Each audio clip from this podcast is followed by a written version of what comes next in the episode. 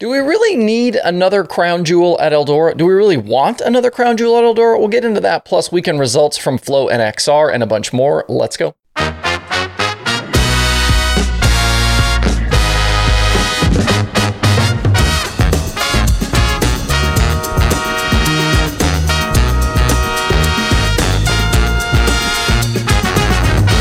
It's Monday, November 14th. I'm Justin Fiedler. This is Dirt Tracker Daily. We had two competing big late model events over the past weekend with the XR Super Series at Las Vegas and the Flo Racing at Night in America Series at Senoia for the Peach State Classic. At Senoia, the track did an incredible job to have the surface prepped and ready to go for two days of racing following Tropical Storm Nicole. We talked late last week about the tarping efforts, and on Friday afternoon, they even brought in a helicopter f- uh, to fly low around the track and help dry things out. That Friday feature ended up uh, having quite a bit of attrition between incidents and tire problems. At the end, though, it was all Kyle Bronson. He dominated to pick up the $20,000 victory, topping Spencer Hughes and Garrett Alberson. Definitely felt like a full moon night, though. Dennis Erb Jr. pulled in early and he Race 1 from the lead, thinking the race had ended when it hadn't. And then the drone fell out of the sky in Heat Race 2 in the midst of an incident involving Carson Ferguson and others. They also battled issues getting stricken cars off of the surface, tow trucks couldn't get traction, all kinds of things. Uh, things went smoother though on Saturday, but the feature result was somewhat similar with one driver dominating for the duration, only instead of it being Kyle Bronson, it was Ricky Thornton Jr. RTJ led wire to wire in the 75 lapper to pick up the $53,000 winner's check. His margin of victory at the end was north of 10 seconds over Hudson O'Neal.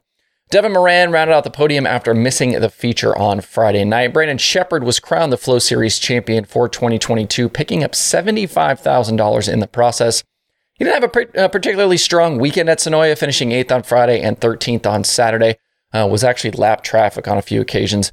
Uh, but it was more than enough to clinch the title with Bobby Pierce out west. Definitely looks like Sheppard and his B5 team will have a little work to do through the winter to get their program ready for a national tour run in 2023. At the dirt track at Las Vegas, the features looked pretty similar to Senoia with dominating winners both Friday and Saturday. Things were spicy early in the show on Friday, though, with Jimmy Owens and Bobby Pierce tangling in the second heat race.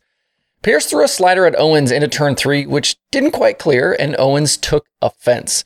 The Newport Nightmare drove back by the 32 and then ran him into the outside wall right about the flag stand. Neither driver ended up finishing the heat race, but both were eventually able to get into the night's main event.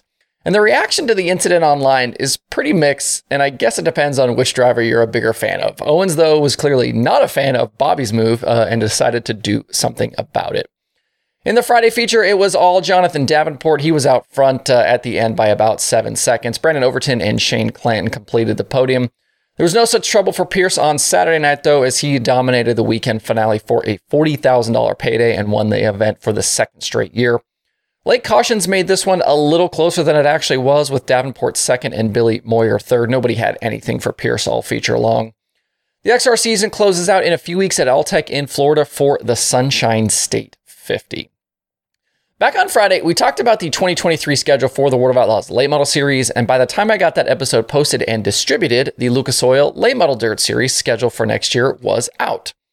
And contrary to some rumors about the series' demise, uh, next year Lucas will have 56 races across 32 tracks and 16 states uh, from January through October. $5 million in purse money alone will be available for racers. Schedule is a lot of what you've come to expect from Lucas. They're going to start the year with Golden Isles, Bubba, and East Bay, and then all of your favorites throughout the year, all the big crown jewels.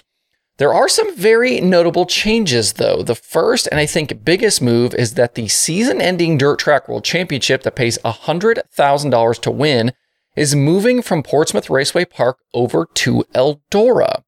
That was definitely a move I didn't see coming, and I'm honestly not sure how I feel about it. There have been complaints about Portsmouth as the home to this race, so a move wasn't out of the question, but I just don't know if this is the right place for it. You're going to have the World 100 in September, and then just six weeks later, another big money late model race right back at Eldora. Did we really need a third late model crown jewel here? Does this cheapen the other races that happened earlier in the year? I definitely have mixed feelings about this one. Let me know where you are in the comments section. Also notable for 2023 is that the Silver Dollar Nationals is moving from I 80 to Huset's Speedway. That was a poorly kept secret all summer. Uh, one we saw coming from a mile away. Huset's will be a kick ass track for that event. We saw a great race there last year, but will the fans travel and support it? We'll have to wait and see. That Huset's area of South Dakota, very much sprint car country, not so much late model country. Other notable additions include a stop at Georgetown Speedway, uh, plus the Farmer City 74 and Fairbury Spring Shootout. Those were Mars sanctioned races a year ago, now become Lucas sanctioned. With the deal between Lucas and Flo Racing for broadcasting underlying all of this, these races getting onto the schedule feels very much like the Michael Rigsby effect.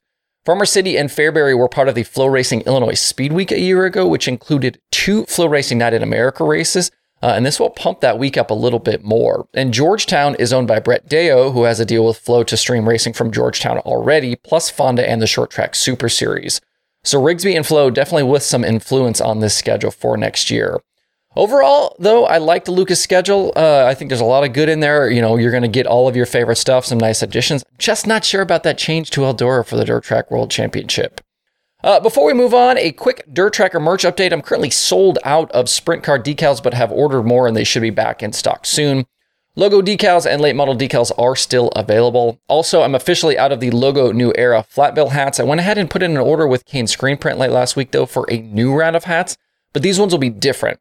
I'm going to do some mesh back trucker style hats. We're going to have two different logo placement options. Uh, they'll be available soon over at shop.dirttracker.com. Once they have them in hand, I'll let you know here. Uh, if you want to grab something from shop.dirttracker.com, shipping in the US always free, and I will cover the sales tax for you. A few other races to look at from over the weekend. Ryan Godown closed out the short track Super Series Cajun Swing with a win Saturday night at Boot Hill Speedway. That was worth $20,000.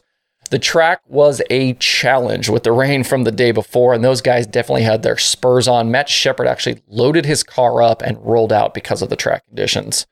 Up at BAPS Motor Speedway in Pennsylvania, Brent Marks got to the lead of the Saturday sprint car race and drove off to the $6,500 win. He topped Danny Dietrich and Freddie Rahmer in what was the final race of the year for a lot of those guys. And out at Cocopah Speedway in Arizona, Dominic Scelzi swept the weekend wins with the ASCS Southwest region. He beat Austin McCarl and Ryan Timms on night one, and Ryan Timms and Austin McCarl on night two. Uh, I know things are going to start to slow down dramatically here uh, with dirt racing, but uh, if you want some other dirt racing content to get into, head over to dirttracker.com or go head over to youtube.com slash dirttracker. I knew I was going to do that. Uh, click the channels tab on the Dirt Tracker YouTube channel. There I have a bunch of other dirt racing YouTube channels listed. Uh, and just over the weekend, I added Ryan Timms, Jason Fager, and uh, Chris Ferguson's channels to that page. Definitely plenty of videos and channels to discover over there. I'm north of 20, I think 24 channels. Uh, so plenty of stuff to check out. Uh, maybe discover something new if you haven't seen anything over there before. There are two items on the streaming schedule today. I know you're used to hearing me say Flo Racing 24 7, which is basically a nonstop stream on Flo of whatever past content they have and feel like sharing. Uh, it's been part of the Flo service. Uh, kind of, I think this started kind of with COVID. Uh, and was originally USAC 24 7, has since switched over to Flo 24 7. Uh, and not to be outdone, DirtVision has added their own version of this called DirtVision Now. Same idea, 24 7 streaming video, but this one featuring World of Outlaws and dirt car content, plus racing from their roster of weekly tracks. You're not going to get any Perth Motorplex on DirtVision this year, no Extreme Late Model Series, uh, so there'll be quite a bit of downtime on the service uh, in the coming months. So this is DirtVision ans- uh, DirtVision's answer to fill that time.